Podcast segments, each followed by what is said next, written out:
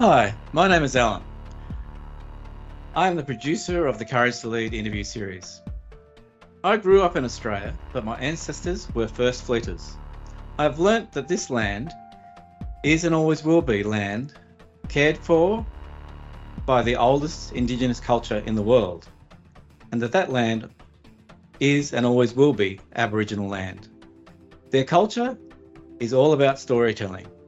So today, I acknowledge the Darug people, where this podcast is recorded, and we extend our respects to their elders, past, present, and emerging. And I truly hope you enjoy today's story, which is someone's individual journey on how they traverse the challenges and the joys of becoming a leader.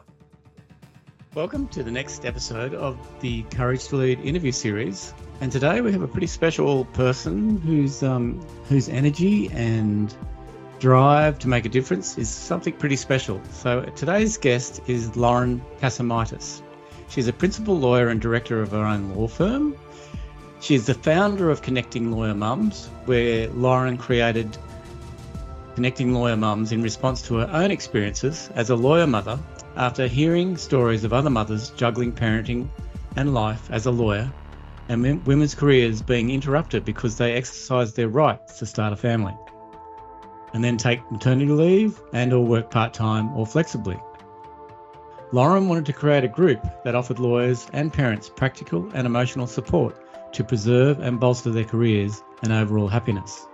Lauren is also the ambassador for She Inspires Me Australia, where under that under the the guidance of Michelle Boundy, the founder of that movement, they are searching for Australia's most inspiring women.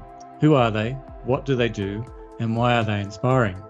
They are the pillars of, our, of, of the community, the pioneers of change, and the unsung heroes. They are role models who challenge inequality, innovate, and inspire. We celebrate their contributions and achievements in our community. Lauren emphasises in this interview the importance of believing in our why. Understanding why you want to lead, why you want to make a difference, and why you want to pursue your goals is crucial. For Lauren, her overarching why is to show people, especially our children, what women are capable of and the power of kindness.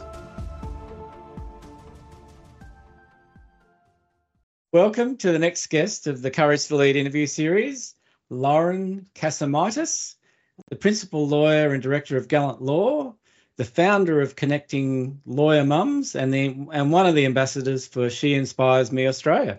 Welcome to the show, Lauren. Thanks, Alan. Thanks for having me. And um, yeah, I'm looking forward to our conversation today. Yes, uh, it's it's wonderful. It's um, I love I love your background story. So it'll be lovely to hear hear in detail where we go with this. So, any guest on this show gets asked the same two questions. So if you've done it, yeah, we've had a bit of a chat off off air, and you've um, told me that you've researched a couple. Um, so my first question to you is, what is your first ever experience of leadership? And it can be yesterday, or it can be as a as way back as a five year old, or, or what you can remember, or anywhere in between.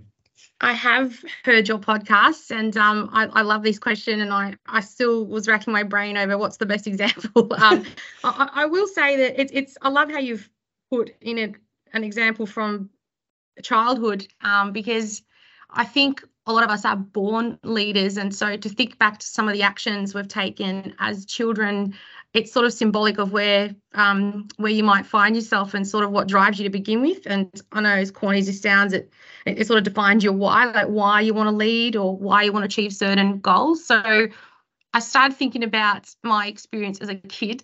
So I think back to when I was five, um, and it might have been when I was about five or six, but uh, I remember being in the playground at school and I found an injured sparrow. Uh, and being the animal lover that I am, I couldn't bear to let it suffer. And so I, I scooped it up safely, cupped my hands, and uh, carried it towards the school principal's office. But on the way, other kids ran towards me and literally I became a leader in that I had about 50 children following me in a line yeah. trying to get this bird to safety. And I remember along the way buffering anyone that was trying to rush at me and intimidate the bird. I was very protective of the bird, and I was explaining to them all why it was essential to get help. And uh, I made it to the principal's office and rather than just leave the bird with her, I waited till she got the ranger there. so I was assured someone would look after it. Who knows what happens to the poor thing in the end? But um, I think that was probably my first shot at looking after things or people and um, educating others on the purpose as to why I was doing this and why it was important to me. Um, and I do believe, I, I, look at my own children and I can see their personalities forming. And I, I, do believe that aspects of your character obviously develop from when you're a little kid. And it's, yeah, it's, it's good to see that um, as a kid, I believed that I could take charge and assist um, vulnerable people or things, um, animals. So that's probably one of my very quick examples. Um, as an adult, for me, I've always had sort of that personality where I want to solve problems, uh, find solutions, take risks, never been happy sort of being a follower.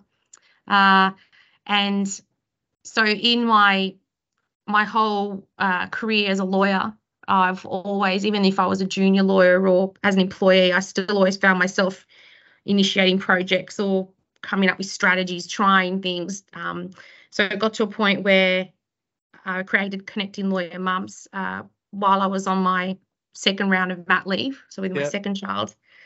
And that was because I was feeling disconnected from the profession in that I'm a very ambitious person and love my job, uh, but I was having a bit of an identity loss on mat leave, trying to work out is this really me? I, you know, I was sort of battling all these feelings of guilt in that a part of me wanted to just enjoy this time with my baby and not think about work and do all the things you see mums do during mat leave. Obviously, it's also a very stressful, busy time, but there's other yeah. things that come yeah. with it that you can enjoy. And it just didn't feel right for me. And um, that became a real challenge for me. I was questioning, well, how can I be feeling this way? What kind of mother I am, am I? And um, at a loss, couldn't contribute to legal conversations. Lawyer friends of mine would ring, and I had no idea what they were on about because like, my mind had shifted to the baby. Um, yeah, yeah.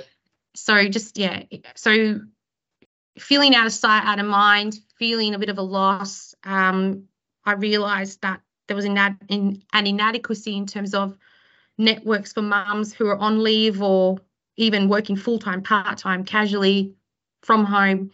And I thought it was time to rather sulk about rather than sulk about it, change it and create a network for women that can still maintain a connection to their profession, no matter where they're working from or whether they're on leave, and um, have opportunities to share these highs and lows, share these experiences, feel a bit of self worth, you know, repair that loss of identity, and uh, excel in their careers. So connections obviously mean opportunities. So that was my biggest triumph, I feel, as a leader. Um, and then I opened my own law firm, but that's another story. But yeah, it, it, I would say that that was yeah the the biggest standout for me as an adult leader was creating connecting lawyer mums.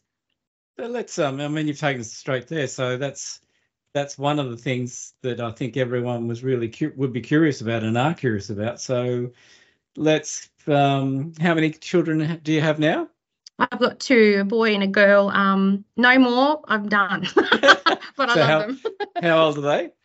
Um, I've got a an nine-year-old and a six-year-old. They've just had their birthday, so I've, yep. Okay. Got to reprogram so, the brain. So six years ago, you set up Lawyer Mums. Yes. yes. Okay. Um, so what? Just explain. I guess that's a pretty. It's an easy thing to roll off the tongue. What did you? What's the objectives of Lawyer Mums? How did you do it? And and and how is it kind of morphed into? Because I've seen something at the moment. You've got these this beautiful awards night coming on in in I think Luna Park in Sydney in on the 9th of February 2024. Is that right? Yeah, um close to Luna Park, just at Dawes Point there. But um yeah, 9th of February, it's um a charity gala dinner combined with an award ceremony. So the the gala dinner we held one in Melbourne last year and it was a real hit, a sellout. We had about 250 people attend at the Melbourne Museum.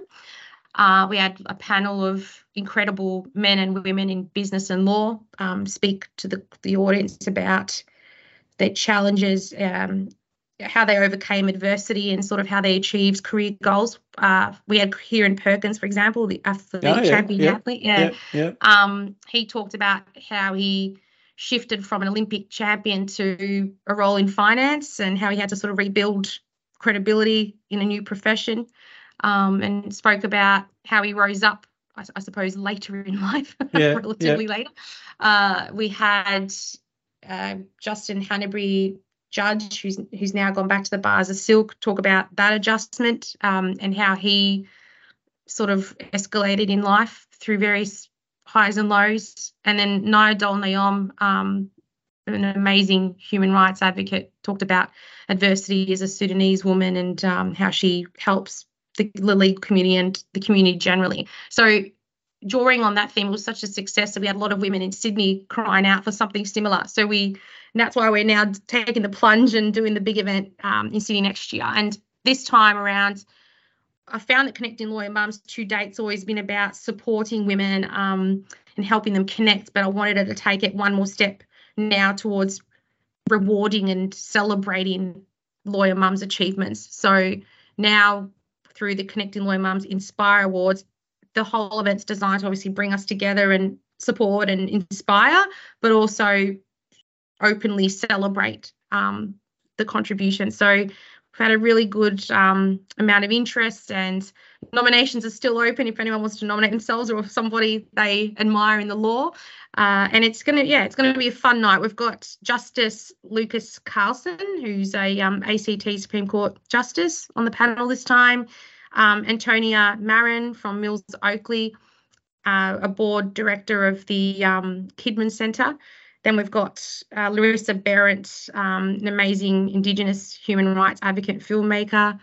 Um, Lydia Shelley, another incredible lawyer in Sydney. Uh, Sarah Davidson, you might know her as Spoonful of Sarah, sees the A's on Channel 7, was a lawyer, does a lot of great work online. Yeah. Um, and who, oh, geez, I feel like there's one more and I've gone blank. So we've got Antonia, Larissa, Lydia, Sarah, and Justice. Yeah, I mentioned them all. Yeah. So um, it's going to be a really great night.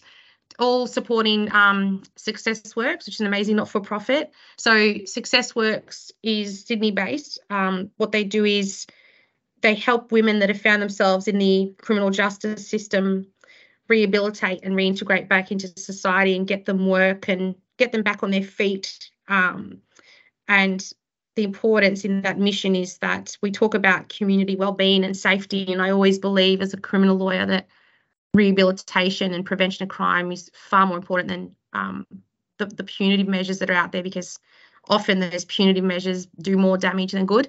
So a organization like success works where they're trying to get women back on the right path and actually contribute to society and find meaning in their lives means a better society all around. So it's i'm really really proud to be supporting that organisation. So that's the events. Yeah, going to be a lot of fun, a lot of inspirational, um, empowering speakers and moments. And the awards are going to celebrate lawyer mums that have been pioneers in the law, um, really led the way. We've got emerging leaders, um, allies, diversity leaders, and wellbeing champions. So I hope that you can all join us. It'd be really, yeah. I, I know I keep going on about it, but it'll be a really good night. That's um, it's really refreshing to listen to you talk about it. And that's what I love about leaders like you that that we have on this show. You just rattle off everything about it and the excitement in your face and the excitement excitement in your voice without an um or an ah, just nailing some key issues along the way. And I, I think it would be refreshing for a lot of listeners to hear a very accomplished lawyer such as yourself talking about giving back to community uh, and Thanks, making make, making a difference there because lawyers have a bad rap around not being that. So that's uh, that's that's a really good introduction. So so it sounds like it's been going for six years, connecting lawyer mums. Do you want to talk about how that kind of morphed? Like yeah, you sure. like, like like you're hearing about these beautiful awards nights, but how did it morph from yourself, um, Lauren, you know, Lauren sitting at home feeling a little bit left out of the left out of the pie, left out of the community. How did it, how did it morph initially, uh, and and how did it build?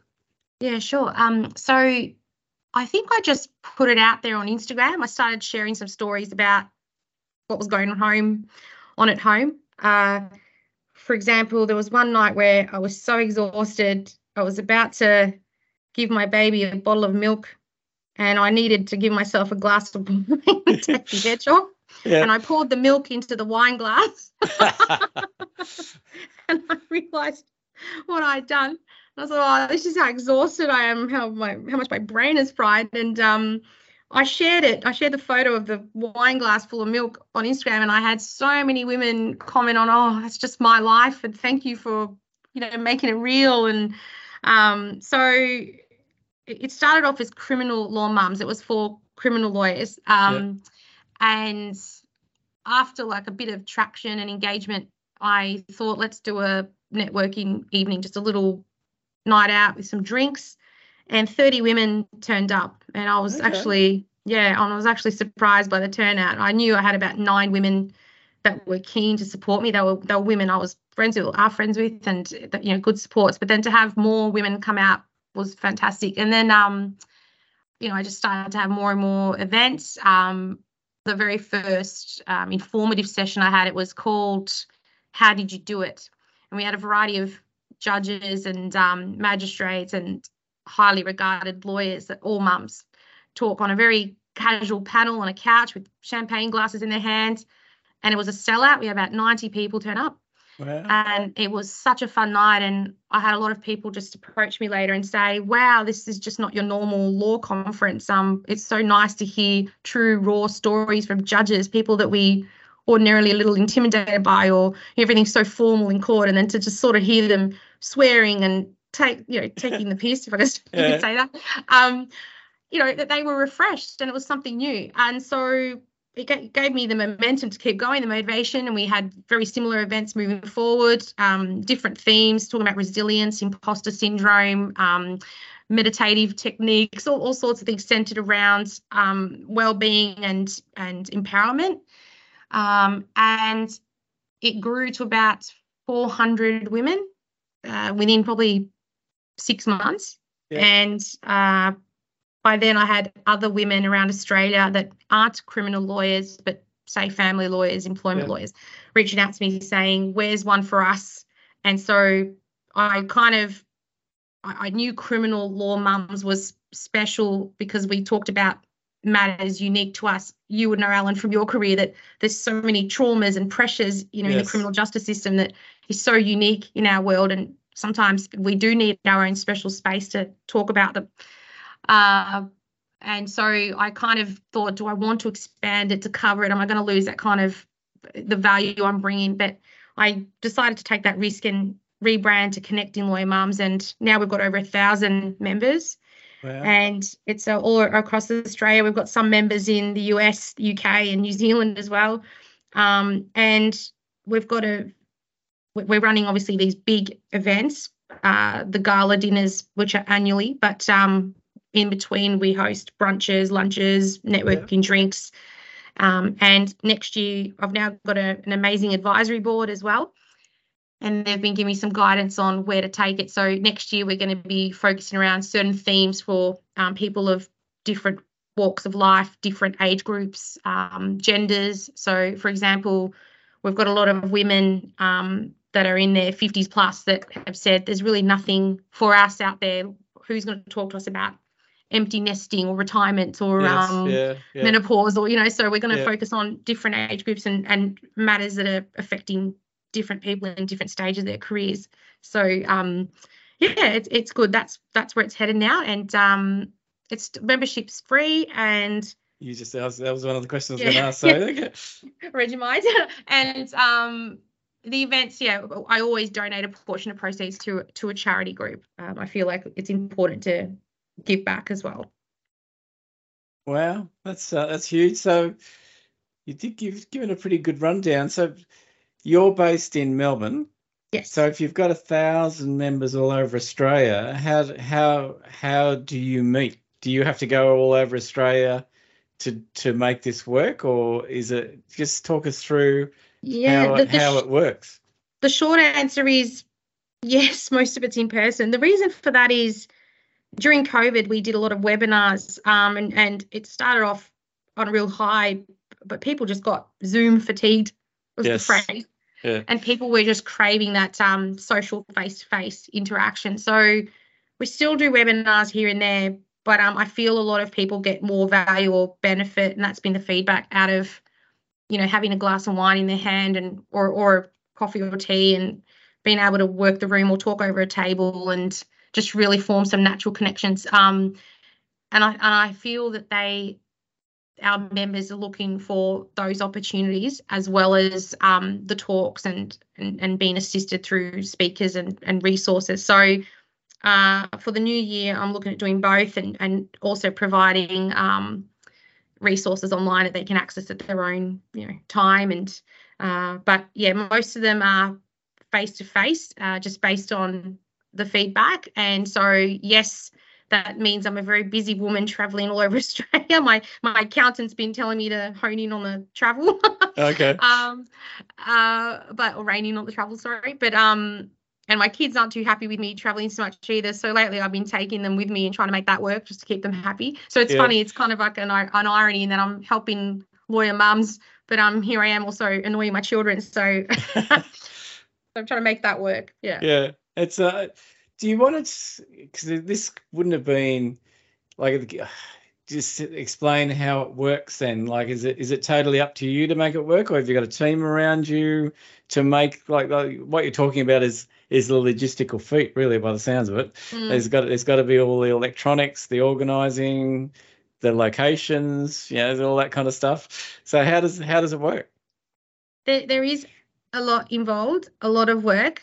Um, we have that advisory board now, an amazing panel of men and women that um from all backgrounds connected to law or related professions. So they've been adv- giving me that support and strategic advice I need. Um, I've also got a co-chair, Perpetua Kish, who's a family lawyer in Canberra. Um, so she's helping me out a lot with the organizational logistical side of things. Um, we have volunteers that assist here and there in terms of uh, if we do have an event in a certain state, then they help us in terms of sourcing suppliers and and uh, producing the events. Uh, and it's it's amazing that we out of the woodwork come really good people that just want to be there for you. They they see your vision and they they they find value in it and they they want to see it work. They want to, to support your success. So um, I've had women across Australia just come out and put their hand up and say, you know, if you need our help in the Gold Coast or in Sydney, or so, you know, and I, I always embrace it. It's fantastic. So, for example, um, Michelle Boundy, who was one of your guests and actually connected us, Alan, um, she's just amazing. She's obviously based in Newcastle. I think she's moved to Sydney recently, but she um she she reached out to me and said anything you need with this big event help me out i'm happy to help you out. So she um she helped me source the venue. Um so she's been you know great in that way. And then another uh she another neuropsychologist that attended our last smaller event in sydney. She's from the gold coast. She she came to the event loved it. And now she's been connecting me with all these um don donations or what should I say? Donations donors. She's been connecting with donors um that are going to be providing gifts for the silent auction. So you know just it's amazing that community comes together and yeah the support you get. Um a byron bay lawyer has a side hustle in um fashion. So she's going to be putting on a fashion exhibit at our ceremony next year. Yeah. It's it's i think when i to answer your question it's a lot of hard work a lot of time and energy but you also are surprised by just the good-hearted people out there, that community coming together and helping you with just some of those tasks to just get you over the line and um, take a few tasks off you and keep you going. Do you want to? I can. It's so obvious you're passionate about it, and and, and it takes a it takes a team to build something like like what you have happening. Do you want to give us uh, maybe one example of since lawyer mum connecting lawyer mums has been in in existence of a story that your network has created something for someone or an outcome that you're pretty proud of? Okay, let me think. um, this is totally unscripted. You can tell this computer. Yeah, I know, right? Like, please edit this bit out. um, so, so what um, achievement? So something that's tangible, in other words, or yeah, something something that you know has happened because of your network, where like you're connecting lawyer mums who are who are living what you lived, and and because of that connection, something's happened that okay. you just go, wow, that yeah, got it. I've had um, two women approach me and express this immense gratitude to me for starting CLM, and I said, why, why? Like, tell me what's happened. And they these are all separate occasions, but they both said uh, we were going along to the events, listening to the speakers and to you, and it really motivated us to start our own law firm. So these are all separate conversations. Yeah, yeah. So one told me how she wanted to do it. She had a lot of self doubt she was stuck at a workplace she wasn't really happy with, but was telling herself, look, you're better off just staying there. Um, she was feeling like she was neglecting her children. She was telling herself, well, how am I meant to start a law firm when I've got kids? It's just impossible. But uh, just continue to meet people through our community, go to those events, listen to those speakers, and thought, you know what, I'm going to do it. And now she's had her law firm open for about a year and is doing really well and happy and is able to manage the juggle. And um, she's that's why she expressed this gratitude. Uh, the other lawyer just started her firm very recently, uh, but very similar story. She's a single mum. The husband walked out on her and her daughter, moved overseas, uh, was in a really big corporate firm doing the long hours, couldn't really keep up with that as well, as well as trying to get home to her child. Started um, her own firm because of the people she met through CLM that are other law firm owners, for example. And uh, yeah, it gave her that encouragement she needed. And now she works from home. Her practice is going pretty well at the moment. It's brand new, but she's happy. And she's getting referrals out of other CLM members. Um, and I have to say that that cross referral um, support as well is just really strong. There's a lot of loyalty in um, in CLM, and uh, a lot of people are you know really happy with sort of the connections they've made and the the work that's coming out of it, but also the brand awareness and just that moral support. So I'd yeah. say they're sort of two tangible achievements that's pretty beautiful, Lauren. Um, that's good. And then we, as I said, we haven't scripted this at all. And you, and your first, like, we're still on the first question. What, you know, what's your first first ever experience of true leadership? And you you gave a, an example as a child, and then and then your own personal experience where you didn't want to be a victim, you didn't want to be uh, crying on your sleeve, I suppose, and created your own opportunities. So, and look at you, you kind of um, you just you're so energetic talking about it, and I must imagine there must be some exhausting times behind it. But uh, and uh, and I, I, I didn't know the time frame, so we will get into the the rest of the time frame. But your connecting lawyer mums happens before your own law firm. Yeah, mm, so yeah. quite yeah. quite interesting how how it all how the momentum builds. So the second so we're still only in we're still in the introduction at the moment. Oh, so, probably this is going to be a five hour podcast. so um, so let's go to question two, and then we'll go into your story, which were which is is is going to be interesting. So question two is what's something about Lauren Cassimatis that no one knows?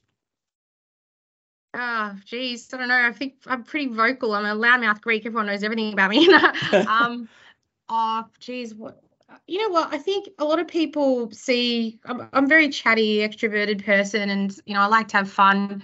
Um, so a lot of people see that side to me and think I've got it all going and nothing shirks me and there's no challenges. But as you said, I think what people don't know about me is because I, not that I want to hide it and I'm happy to speak about it because it's also helpful to other people, but I guess I'm resilient. So what um, I don't maybe show it enough is that yeah, I'm from many times I'm exhausted, I'm run down. I um, you know, I go through that imposter syndrome, the self doubt, uh, every now and then I feel anxious. Um, you know, there's those times where you operating off fear and second guessing yourself and close to making decisions that are fear driven. Uh, so even though I'm out there presenting and I'm usually a jovial, confident type, happy to work the room, happy to be on stage, um, no, there's a lot of times where I doubt myself, second guess my decisions, um, and yeah, it does eat at me. And I, you know, often, sometimes I think about pursuing a whole other avenue in my career. like, you know, there's those times where things get the better of you, and you're like, oh, just I must become a florist.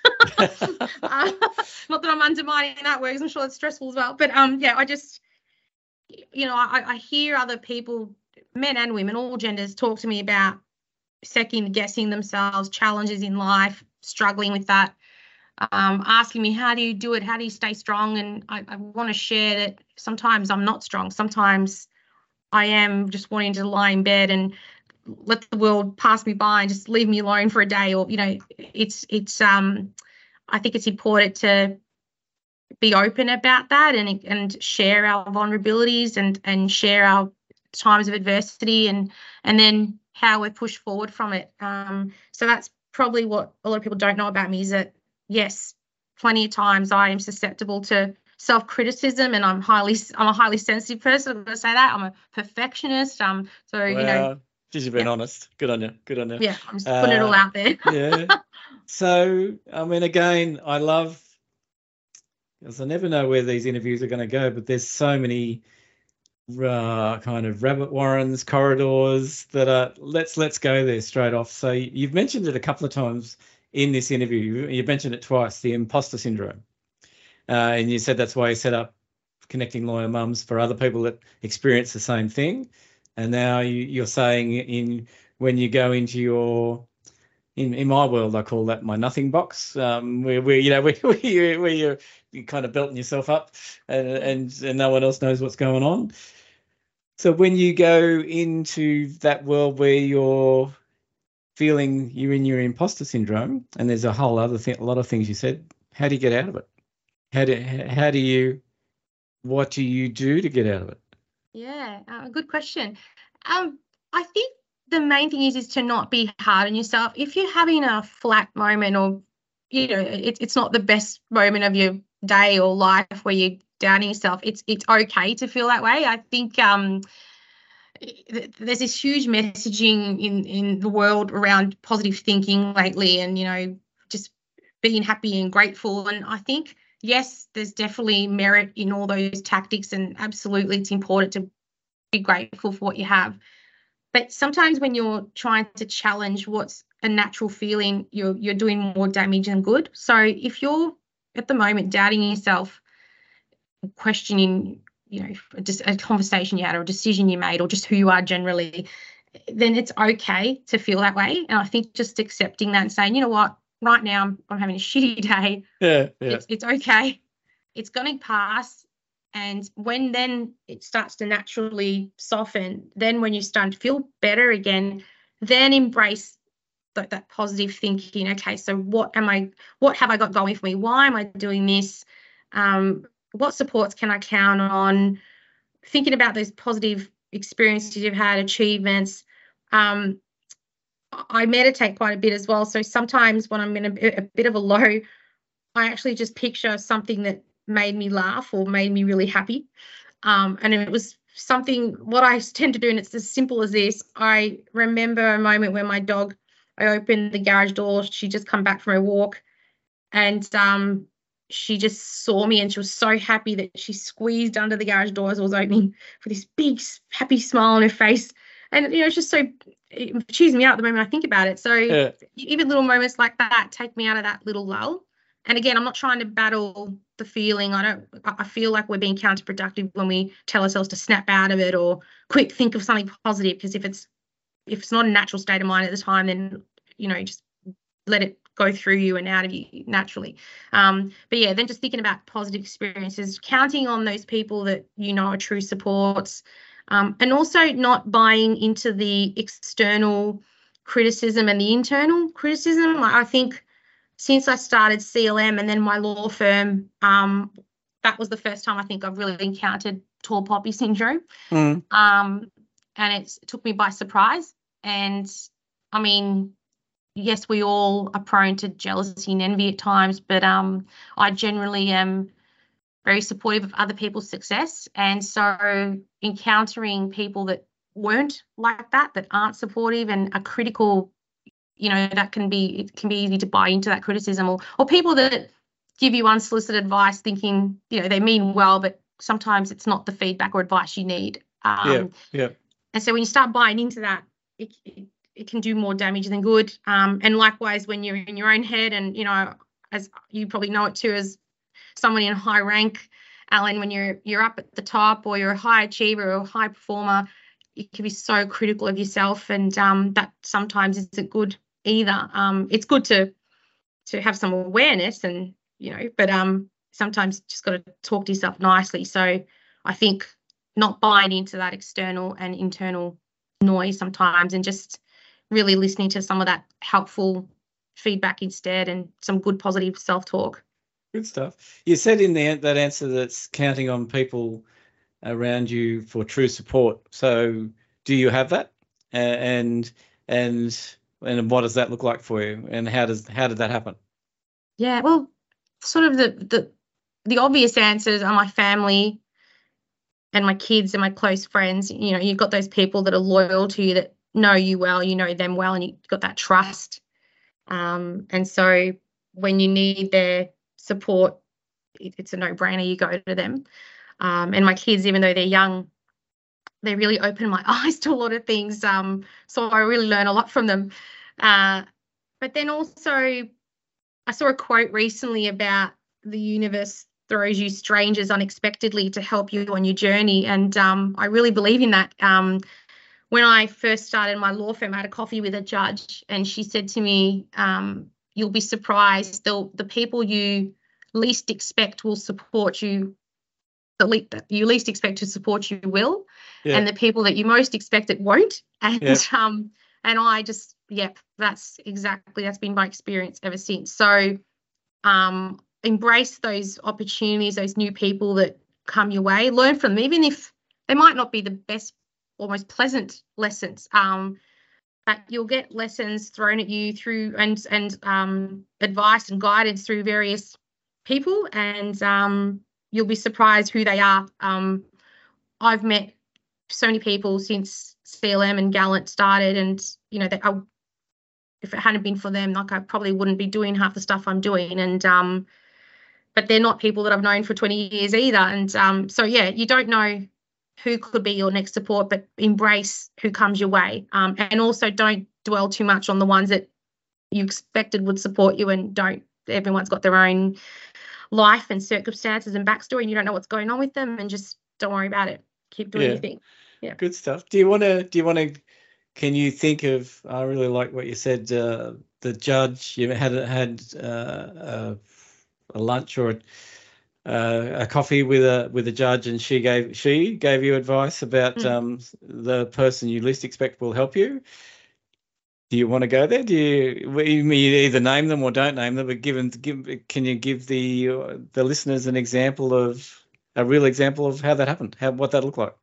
For, for me, um, because yeah, um, oh well, I guess when I first started the law firm, um, I had I knew lawyers in this community that I'd supported uh, previously, like you know, with referrals or just moral support. And you kind of think, okay, they're going to be the ones that are going to flick you a bit of work. Yeah. Um, but what happened was there were, and funnily enough, you know, there's this movement lately where uh, there's a bit of man bashing going on out there. I'll just put it out there that way. Sorry if I'm offending anyone, but I'm not a man basher. I was raised by a single dad. Um, But what I'll say is men in big firms deliberately gave me work to see me succeed and i was stunned because they barely knew me and um you know they, they are you, you think it's a boys club and they're looking after their own but they gave me some quality work and were wishing me well and came to my launch. Um you know i was surprised pleasantly surprised and um that was probably the, the biggest standout for me and then from there on it was just um you know, someone you met once at a networking event um, that you don't think you've really connected with, or you know, kind of left it on a, you know, uh, not a huge high, but not alone, yeah, just yeah, neutral. Yeah. And then so suddenly they kind of thing. Yeah. Yeah, right. Yeah, yeah. And you kind of like, what kind of impact was that? Whatever. And then um, they refer you their brother, or like, you know, wow, they they trusted me. Cool. Wow. Wow. So, um, and also, Alan, like off air, we are talking about um, that relationship between defense lawyers and police and you know we don't have to clash we we we, we can work together sometimes like we we both want to see fairness in the justice system well most of us yes, do Yeah, yes. um, and I feel like we can get further if we just cooperate and treat each other respectfully. So I have to say, there's been a lot of police that refer me work because they Yeah. have said, I, I value that you treat us respectfully, and I know you're going to take care of this person. They need some help. Um, so yeah, so that's been a nice surprise a as well. huge- that- That's a huge pat on Yeah. the back too. Yeah. Yeah, And I, yeah. I, I totally. Uh, this is not about me, but I, I totally agree. The the more you know the people who you work with in whatever field it is better and understand where they're coming from, the better the outcomes will be for everyone. Really. So yeah. So that's uh, yeah. That's that's that's a really good story. So I think I think you've answered the first two questions, and you've just given us a hint, even in that question, about um, about being raised by a single dad. So do you want to go there? How how does um, you've kind of set a really beautiful scene with 47 40 45 minutes in uh, in uh, uh, maybe maybe the little bit of that was before we I, I pressed record. But do you want to give us an indication like a how how how are you made? How how does where does this beautiful caring uh kind person who wants to have a go and and, and give back where where does this come from and you can Yeah, take us um, take us wherever you want to take us Yeah, sure. Thank you. So I, my dad George, um, raised my sister and I uh, with my paternal grandma Aphrodite. Uh, he, he became a single dad probably when I was around thirteen. Um, so most of my um, most pleasant memories are from that age onwards, where he and my grandma really worked hard to look after my sister and I. So my dad always an ambitious, hardworking man in um, a lot of corporate roles in big corporations, um, management roles.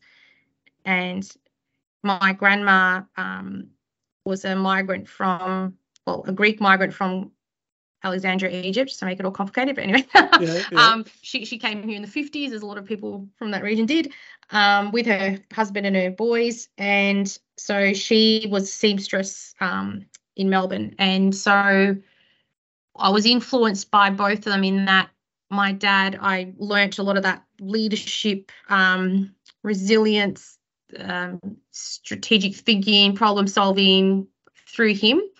He always told me as a kid, because I've, always been ambitious naturally anyway, and I used to say to him, Dad, I want to move to LA and I want to drive a Ferrari. and he and he said, I remember as a child, he'd say to me, stepping stones, stepping stones. You know, you make your way up to the top, hard work, and you know, one step after the other. Um, and I don't live in LA now, and I don't have a Ferrari, but but I believe in that. Um, always working your way up to the top, rather than expecting everything just be Mm. delivered to you on a platter. Um, and I saw the value in hard work through him because he worked very hard. My grandma taught me sort of those more old fashioned values like to be nurturing um, to take pride in your family protect your family care for them. She showed a lot of resilience and risk taking in moving here. Um, she taught herself english. She actually negotiated housing contracts. Um, you know she worked very long hours in the factory but developed a lot of fun friendships so I saw, and her husband died when she was relatively young in her 40s. So she raised three boys essentially on her own. And um, to do that and work and navigate a new country, uh, you know, I just, I'm, she's passed, but I always, her legacy lives on in me. I'm always proud of that woman that raised me. And whenever I'm having those moments where I, you know, I've had enough, I just, as in, had enough of work. yeah, um, yeah. I then think, I think about her and I go, no, you're you've got her in your DNA. You're going to keep going. And um, with my dad, um, I was a bit of a class clown at school and very creative child. So I always saw myself um, doing some sort of design career. Um, being the clown teachers in primary school and high school, well, some of them there were there were there were many that were also very encouraging, but there were there were some that would say to me, "Where are you headed in life with that kind of humour and you know work ethic? You're not going anywhere." And yeah. and um, it's very different these days now. See how teachers communicate with students; it's much better. Yeah. but um, you know, it stayed with me and probably for the better because it motivated me to actually lift my game. But um, I I did buy into that thinking, well, yeah, I'm not going to really go anywhere, am I? Um, but my dad said, come on, you're a smart girl, persist, do this, believe believe in yourself, I'll support you. So when it came to uh, end of secondary school, like my year 11, year 12, it was, you know, crunch time thinking about your career and where you're going to go. And um, I took on legal studies in year 11 and loved it. Yeah. And um, that's when I thought, you know what, I want to do this. And um, I still had in the back of my mind, oh, you're a clown, you, you know, you're not going to get the grades. But I just thought, no, you know what, I'm going to do this. I reckon I can do this. And so my dad, I remember him going to bookshops and buying me all the books I needed and driving me to um there was a course that they ran on the weekend to help you out with your studies. He'd drive me to that. Um, huge support from my dad. So I got the grades, I got into law. Um, and ever since then, he's always believed in me and and my sister. And um, when I started Gallant, he actually when it's when it grew, he came on as our GM. so okay. um, so he was helping me with all the you know the the operational and um strategic planning and the um, client relationship, all, all, all those aspects, which was good to be working with him. Um, yeah, and so that's been my journey. I think I was, yeah, I, I had a lot of great lessons and support from both my grandma and dad, and um, shaped me, I think, to who I am now because I've got a nice blend, yin and yang of, you know, the old world female and the corporate male. yeah, yeah, interesting. It is. Um, what you say about some of you know uh, immigrants that have come to Australia, been brave enough to come to Australia, they can't speak English, and and your your grandmother's story of like Alexandria in Egypt in 1950 would be would be so different to what Australia looked like, and then come over and be a, sounds like a seamstress in Melbourne yep. with three boys uh, from for the from 40 years old onwards so there's a lot of there's some lot of lessons there that you've you've obviously witnessed. So yeah, wow, that's a good story. So what um you just kind of went straight there. You went from you you did your legal studies, you became a lawyer, and you ended up setting up um, Gallant Law at least in the last five or six years by the sounds of it. In four, uh, yeah, I set it up uh, four and a half years ago. Yeah. So where did you work? It sounds like you you were you were you've been in criminal law all the all the way along. Mostly, I um. So how, so how I went it, to what's uni. that look like? Yeah, what's that look yeah, like? I, I went to Monash Uni Victoria, and um, I did arts law. So I specialised in history. Uh, I love history. um, I and sorry, this is the joys of criminal lawyer life. By the way, there are messages popping up all over my phone right now about a new arrest, and I'm waiting for my team. so, sorry, sorry. This is it. You can never predict anything in criminal. Sorry, so I've got to be distracted then because it's. I've just got a mistake. All good, under control. Okay, good. so, um, I where was I going? Yeah, so I got into Monash University, studied arts law, history. Um, history was great in that. And my dad said to me, "Oh, where is it going to get you? Why are you doing that?" But it actually helped me with a lot of my analytical thinking and um, research. It was actually great. Yeah. Um, I then, while I was at uni, I start uh, not started, sorry, but I joined a um, family law clinic where we volunteered, um, helping out with clients in need with family law advice. So I actually had my heart set on being a family lawyer. Yeah. Um, then when I graduated from uni, I got offered an article clerkship at a boutique firm, which is the equivalent to an apprenticeship, I guess, as a lawyer. Yeah. Um, and I did a bit of family law there, but my boss at the time then put me on a bit of criminal law and I loved it. And I realized that's where my true passion lied. Um, so eventually I was doing mostly criminal law work, a bit of family law and a bit of litigation. Then um, I had my passion, you know, I mentioned that about age eight, I was determined to move to America. so at age 21, that was still there. So I um, did I studied my master's in law. Um, so sorry, so I applied for a master's in law in New York, and oh, um, oh, wow. I, I, got in. Yeah. So I moved to New York after I finished my IGL clerkship, and um, started. It was a master's in for foreign law students, um, with the aim that you then be qualified to sit the bar exam there. Um, so I did that, but long story short, I was homesick. I think is the short, very short, yeah, yeah. simple version. Um, and I came back and tail between my legs, I asked my old boss, "Can I have my job back?" And he said yes. so I um, started working there again, criminal law, um, and eventually it was time for a change a few years later and i moved on to another boutique law firm and i was there for nine years and um, doing all crime and it was i loved it at um, you know we did everything from driving matters through to murders and serious complex sexual offending and mentally impairment and really great um, variety work and really great mentor in my boss and so i um, but the, I think that leadership bug was getting at me. I didn't want to just be an employee, and it was time to sort of wear more of a leadership hat. So at that point, Legal Aid approached me and offered me a management role, um, and I took that on. And so I worked in their indictable crime team, um, where we specialise in serious crimes. Yeah. And um, that was all. That was excellent. Um, again, great variety of work. Far more challenging work because you're dealing with a lot of vulnerable clients, a lot of mental impairment issues. Um, did that, and that's when I started to get this burning desire to start my own law firm. I I noticed, um, well, I was loving the leadership role, um, but I also noticed there were limitations in terms of working in government, just because of obviously decisions made within the government as to how things should go. And um, and you know some of them are great and necessary but others just felt to me stifling or I, I felt limited in my advocacy. Yeah. and so I thought it was time to start my own firm where I could do it my way. Yeah.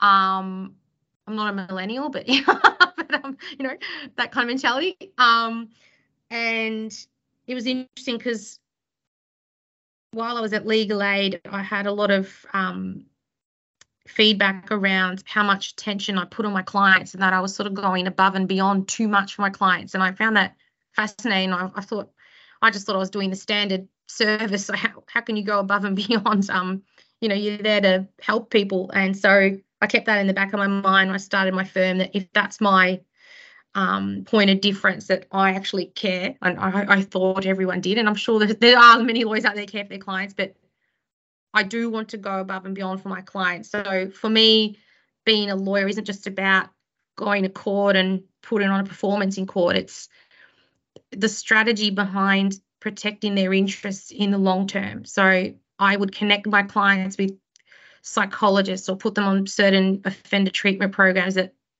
hone in on whatever the offending is or the triggers of the offending. Um, I think about their reputation, the damage to their family, their relationships, their career, their finances. Um, and so I pride myself on not just looking at the case and analysing the case and trying to get a win in court, whether it's a not guilty verdict or um, a lower sentence on a plea. It's about long term vision. What are we doing for our clients long term? So, and that's I think the point of difference um, in my firm. And so my team now with when I started up the firm, um, it was just me, and it then I took on my first employee probably six months after I opened it, and now we're a team of 14. Um, and so all of them, the reason why I've recruited them is because they've got very similar values to me. We care about our clients and the community as well. Um, I mentioned earlier that you know you you people have this misconception about criminal lawyers. We all think we you know we're rogues and we um you know, we cause a mess in the community. It's a lot of us are the opposite. We actually care about the community's interests and we have seen it like in my 20 years in this profession. I see what jail does to people and it's not good. It yeah. does more damage than good. So we're all about educating the court and the community as well through the right penalty to serve and protect society. Yeah. Interesting. So, I mean, you cover so much, and there's so many little uh, rabbit warrens I could I want to just explore in, in, a brief level. What if just you, you said that once you you well, you're in family law and then you got into criminal law and you loved it. What do you love about it? Yeah, good question. um, what I love about it is I'd start with the psychology. I'm fascinated by what causes offences, and Mm. um, I don't believe there's such a thing as an evil person. I, I think that um, people commit crime because of a dark day in their life, whether that dark day started from when they were a child and exists to this very day, or whether it was a chapter. So, a lot of people that find themselves in the justice system have had a very disadvantaged background. Um, Yeah. They've grown up in a violent household or um, were victims of sexual assault as kids. Um, uh, ex- were susceptible or exposed to alcoholism, drug use through their parents, um, you know, abusive parents, um, lack of education, poverty, uh, mental health, medical attention. Um, so that's what generally creates crime. And I am fascinated by what it, where it takes people and how it can be addressed. Um, sometimes people have come from a great background, but then something goes wrong in their life. You know, I had a client who was um, the judge said he'd fallen from grace, and I think that was the best way to put it. He was an insurance broker, highly successful in terms of you know happy family, kids in private schools, the flash house, Yeah. um, very solid family, and um, he got depression, started to gamble. Um, it snowballed. Um, you know, started turning to drink. Um, started cheating on his wife. Like it just snowballed, and then it Yeah. got to a point where he committed a crime, and it was a pretty bad crime. And um, but the judge got it. Like we were able to show the judge this person's actually a good man, but went through a really dark chapter, and unfortunately at the time didn't go and get the right supports, like professional support, Yeah. just Yeah. Self therapy through the wrong things. Yeah. Yeah, yeah, okay. Mm. It's it's uh, it's it's quite interesting uh, your motivations, and it's it's pretty it's pretty yeah how to, a point point of view. uh, You've used the term a point of difference a lot in in your in your answers as well. So I'll, I'll you, you genuinely care. It's quite it's quite lovely. Like what causes the offences, and it's a dark a, a dark day in their life sometime uh, a poor decision or or a the fall from grace is pretty pretty beautiful. There was something you said uh, in your second uh, workplace. You were doing criminal. I think you're doing criminal law in that area, and you said you had a great mentor. What Yeah. made what what what made that person a great mentor to to you? I'll give, I'll give him a plug. Um, his name's Tony Hanbury. hopefully he'll tune in, and hopefully he likes this. Um, yeah, he's um, he was like a father figure to me. Um, you know, we, we had a really good relationship like that, and um, he just we worked together. It was the two of us. Um, so he was present a lot to be able to guide me as much as I needed um, through types of court hearings and complexities. So, you know, he was he'd throw me in the deep end, but still be there to with, with the safety net. Um, and taught me how to interact with clients, how to how to communicate with them. Um, introduced me to a lot of people in the legal network. Um, introduced me to judges and magistrates to develop that respect and that reputation as well. And um, he had a really good relationship with a lot of people in the profession and the justice system. So he always taught me, you know, to never burn bridges and to treat each other respectfully and, um, you know, good sense of humor and really took me under his wing. And yeah, so I'd say that's that's why he was a really good mentor is that he he believed and he also he was he wanted to see you develop he wanted to see you grow and yes he'd challenge you but also um, be there for you like let you take that risk let you use that initiative but catch you if you had to fall That's pretty. That's pretty lovely. i'm going to make him Yeah, listen to this no, no, that there was. Uh, he, he could pay you later for the for the reference, but there's um, it's really it's really quite beautiful. Uh, I knew there was uh, there was something there, and I, I've lost it now. But um, respect and reputation. Oh, never. bur- Oh, yes, yes, yes. So never, never burn bridges. Can you give an example of that where it would have been possible to blow it all up and tell everyone what you think or he thinks, and he didn't, or he, or you didn't, because of him? Which sorry, Alan, can you repeat that? Sorry. That, so it's the question. You, you, the the prompt was you said your mentor Tony Hannabury gave you all these mentoring uh, cues, and one of them was to never burn bridges Mm. and have respectful relationships. Yes. Can you give? Can you provide an example where that where you saw that happen? Either he did it or you did it, and the outcome. in terms of burning a bridge or not burning a bridge? Not not not burning a bridge when you Not really wanted. bridge. Not when you when you really wanted to. Yeah, I think um what I've transferred over to this firm and and what I teach my juniors is that um the criminal law world can be competitive, and um what you find is that that there's plenty of lawyers out there that want to steal clients. I'll put it that way. Yeah, yeah. And what he always told me was if you have a client unhappy with their lawyer and they come to you and they, they want you to take the case over, you never say yes. What you say is, I want you to talk to your lawyer first and see if you can restore that relationship. And I will let them know, yeah, I will let them know you've contacted me, but I want you to just have a chance to see if it can be sorted out. And then you would contact the lawyer and say, FYI, so and so has reached out um, they've expressed a bit of unhappiness. Do you want a chance to fix that and let us know how you go? And they were always so grateful for that courtesy. And what would happen is that someone would say, oh, I'm done with them, you can have or others would say, Thank you so much. Yes, can you give me that chance?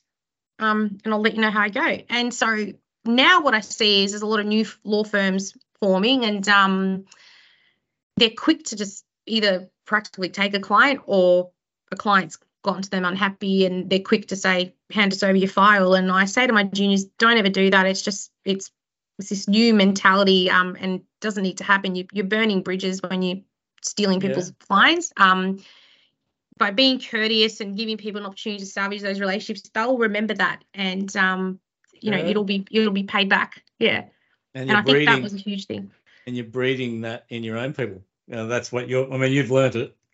Yep. Every person, every every other law firm that you do that to will just be, probably go, "Wow!" But I haven't struck that before.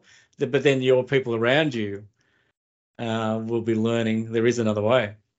Yeah, I think so. And there's a lot of old school lawyers out there that operate the same way Tony and myself operate. And, you know, we talk about it and they say, I just, we just can't believe what's happening with the new generation of law firms Yeah. that are quite, where's that community gone? And so I, I think for the sake of working together and looking out for each other, I, I think it's important. Like there's enough work out there and it's good to just, as, as I said, not burn bridges and have each other's Yeah. backs. Yeah.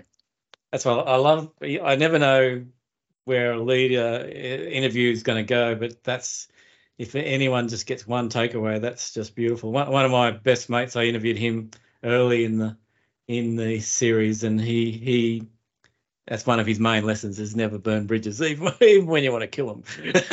He's, uh, Yeah, he's- no, it's he's- true, right? and, and sometimes on the other hand sometimes you have to you know there's some rare instances where the Mm. relationship's just done and it's probably in your interest to yeah, walk just away. Yeah, walk yeah. away exactly yeah, yeah. No, that's beautiful. So I think we're pretty well into we're into gallant law. Do you just want to give an example of what you've got out of that? Um, it's been going for four years. You said you went from no, it was just you, and then you have one person working for you. Now you've got fourteen. What have you got out of that? That because that's ultimately sounds like your goal. Uh, Like you said, you had to leave legal aid, and, and hats off to you for working in legal aid because that's a tough gig. Uh, it's a really tough gig, but you've you probably learnt, earned your stripes through that. Um, what have you learnt? What are you in gallant law that you think you can build? What have you loved about gallant law? It- oh, It's your in your hands. Like this is your goal. You you did it after starting connecting lawyer mums. Uh, you did it after your second child. So what what have you loved about it?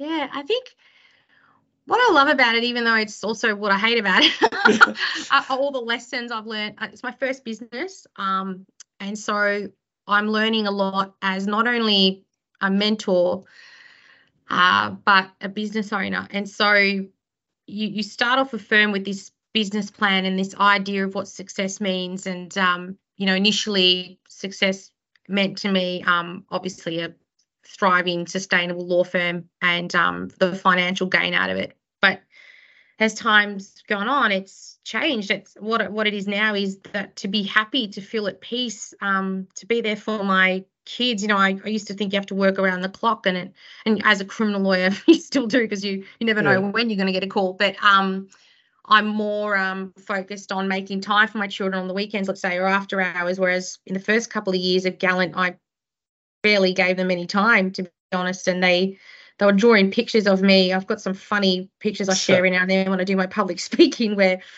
you know they they were asked at school to draw a picture of mummy, and it's me on the phone and the laptop, and you know I'm thinking, geez, like that's who they think I am. And um, you know, my son drew a picture of me with this big round belly at the chair going, Mummy, like this is you now. And um and I'm thinking, oh, like I know I've gained weight from stress eating, but God, he didn't put it in a photo and an image. So so I um I thought they're pointing out for me that I'm working too much and I'm stressed. And so successful now now for me is it's not necessarily about working harder but working smarter yeah. and so um, that's what i'm trying to do with gallant it grew quickly uh, but I am at a point now where I, I, it's not about being bigger, but about being better. So trying to really work with my team to provide quality service internally to you know to work in harmony to um, develop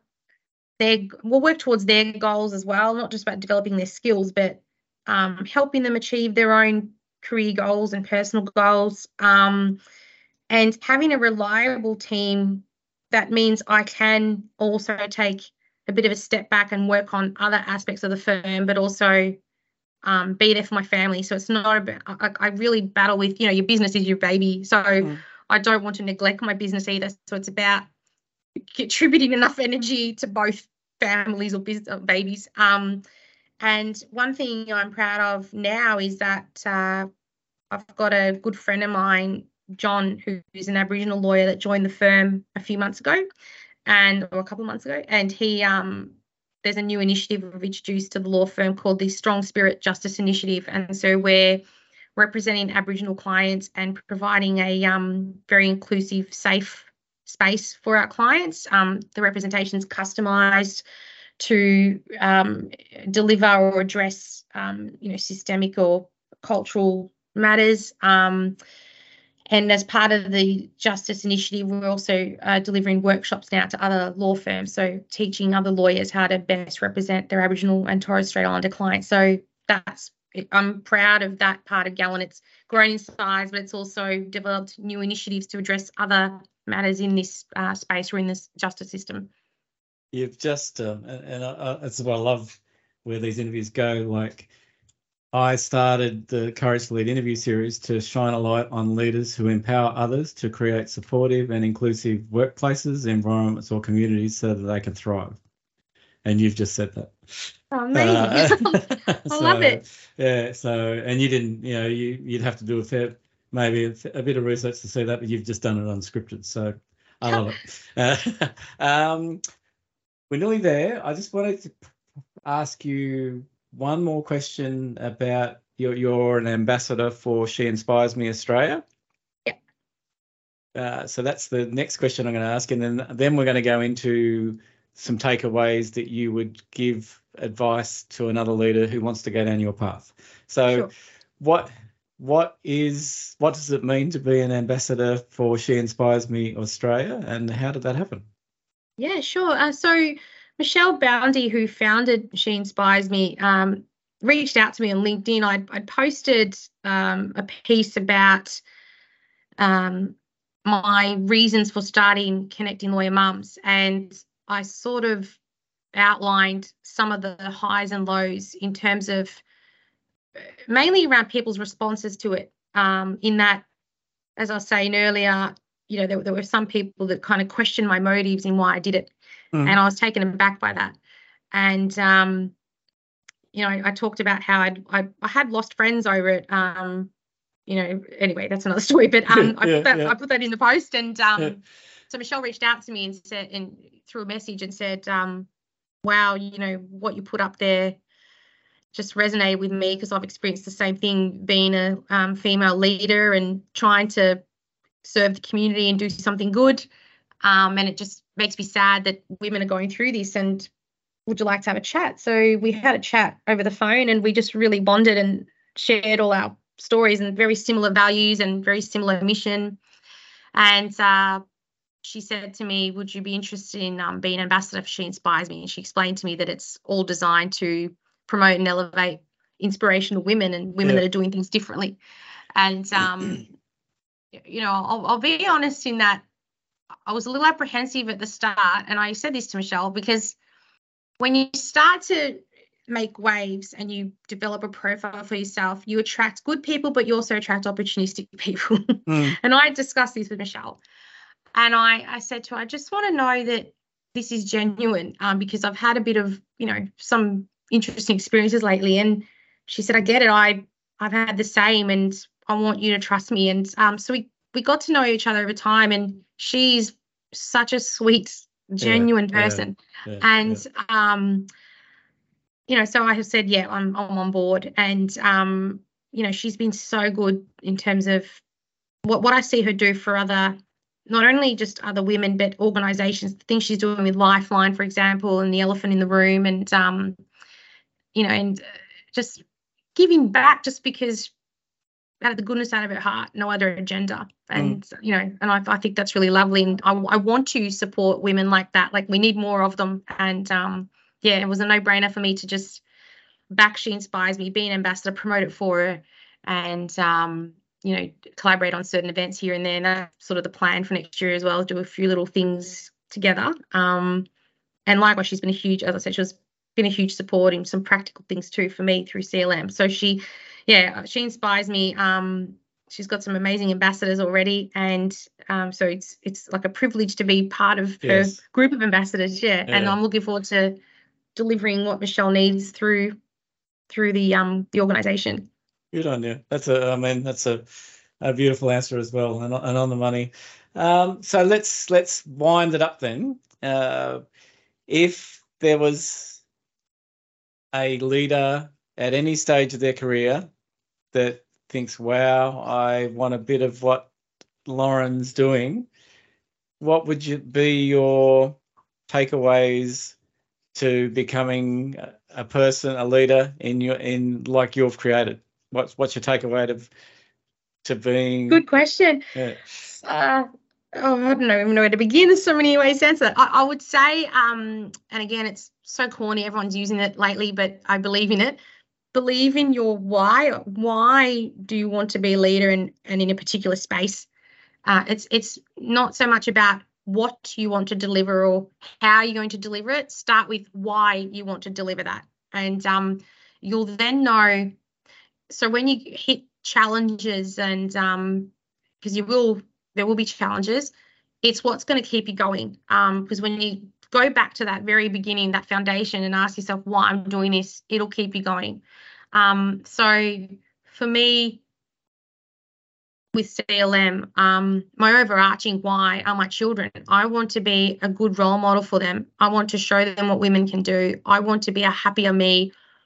Um, I want to show people, well, my kids and other people, what kindness can do um, and I obviously I want to provide for them, and I I want to give them cultural and spiritual experiences and all those things. That's my overarching why. So when I um when I've had those times where I'm you know full of self doubt or negative talk, and I've thought about whether do I continue with um the organisation or the project, I then remember my overarching why being my kids and that it does serve them, and mm-hmm. so I keep going. And then the second why for CLM is obviously to elevate women in the legal space and their careers and their um, experiences. So again, I I feel like I'd be letting down my sister if I didn't. Um, to start with that, and then I would say that um, you just just be realistic that there will be adversity, there will be highs and lows, and most of them are just the shifts we need. Um, if things were a breeze, we'd do everything the same way, and it might not actually be for the best. Um, Sarah Davidson, who's speaking at our event next year, she she's presented at a smaller event of ours um, in October, and and she said um, there was a point where she made a bad business decision and she lost $50,000 and she told herself, oh, like it got her in a rut. But then the way she got out of that rut was to say, well, it was the lesson I needed because if I kept going the way I'm going, I probably then would have lost half a mil. Yeah, yeah. Um, so it's sort of that's a good example in that um, sometimes those challenges embrace them because they're just sort of guiding you towards a better direction or a different way for your own Mm. good. Um, and I think do put yourself out there, um, do become known because you're not going to really get far if no one knows who you are and why you're doing what you're doing. So Mm. embrace those connections and and the platforms. You know, now with modern day social media and websites and things, it's you've got plenty of ways to get yourself known. And I would say one final piece of advice, unless you'd like more from me, is um, it makes a big difference doing things in person. Um, I, you know, I did a lot of social media posts during COVID, and then I presented once once the bands lifted here. I presented an event in person, and um, I had a lady from the local radio station come up to me and say, you know, I um follow your social media posts, and yeah, I kind of get a fair idea of who you are and what you're doing, but um now that I've actually seen you live and gone to know your personality, it's just left a real impact for me. I want to support you. So that yeah, I think being out there and getting know, to know people and people getting to know you, yeah. um, huge part of your success. Good stuff. Good stuff. Well, that's a pretty good answer. So, unless you you said you might have a couple more in you, have you got any? Oh, I- you- you- um, you- I that it? talk a lot, as you know.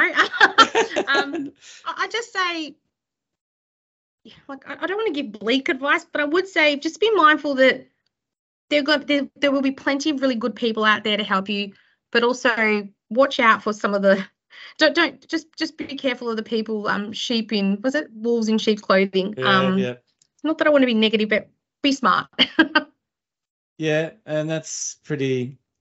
I think you started the interview by saying uh, you look for the good in people, Yeah. but there are but there are people that uh, that for whatever reason seek to do harm sometimes, and just uh, uh, be aware that they're there.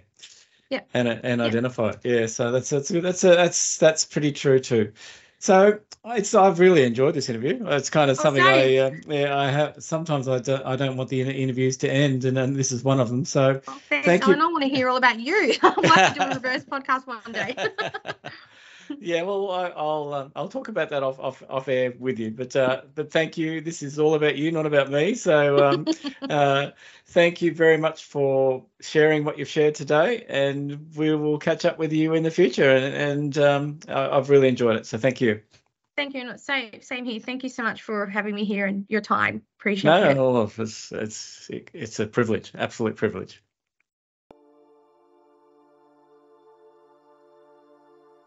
Well, how good was that interview today, ladies and gentlemen? Lauren, her energy, her drive to make a difference, her drive to create a better world, her drive just to show that by supporting each other, we can make a difference and we can change um, the way human beings interact even in the in the area of criminal law. You have to applaud what Lauren is doing every day. So in closing, I'll leave you with this. Lauren advises being mindful of the people around you, embracing challenges, and putting oneself out there. She highlights the opportunities provided by modern day social media and websites to establish connections and build a platform. However, she also emphasizes the significance of in person interactions as she experienced the impact of meeting someone face to face and having her personality leave a lasting impression on others. Now then, if you like today's podcast, please leave a short review on Apple Podcast or wherever you choose to get your podcast from. These reviews are influential, and I'd ver- suggest that you share it with anyone you know who might be curious about being a better leader. Today's show was produced by Alan Sickard. It was edited by Alan Sickard and mixed by Alan Sickard. The theme music is by a musician called Savick and it is titled Legacy. I'm Alan Sickard. Thanks for listening.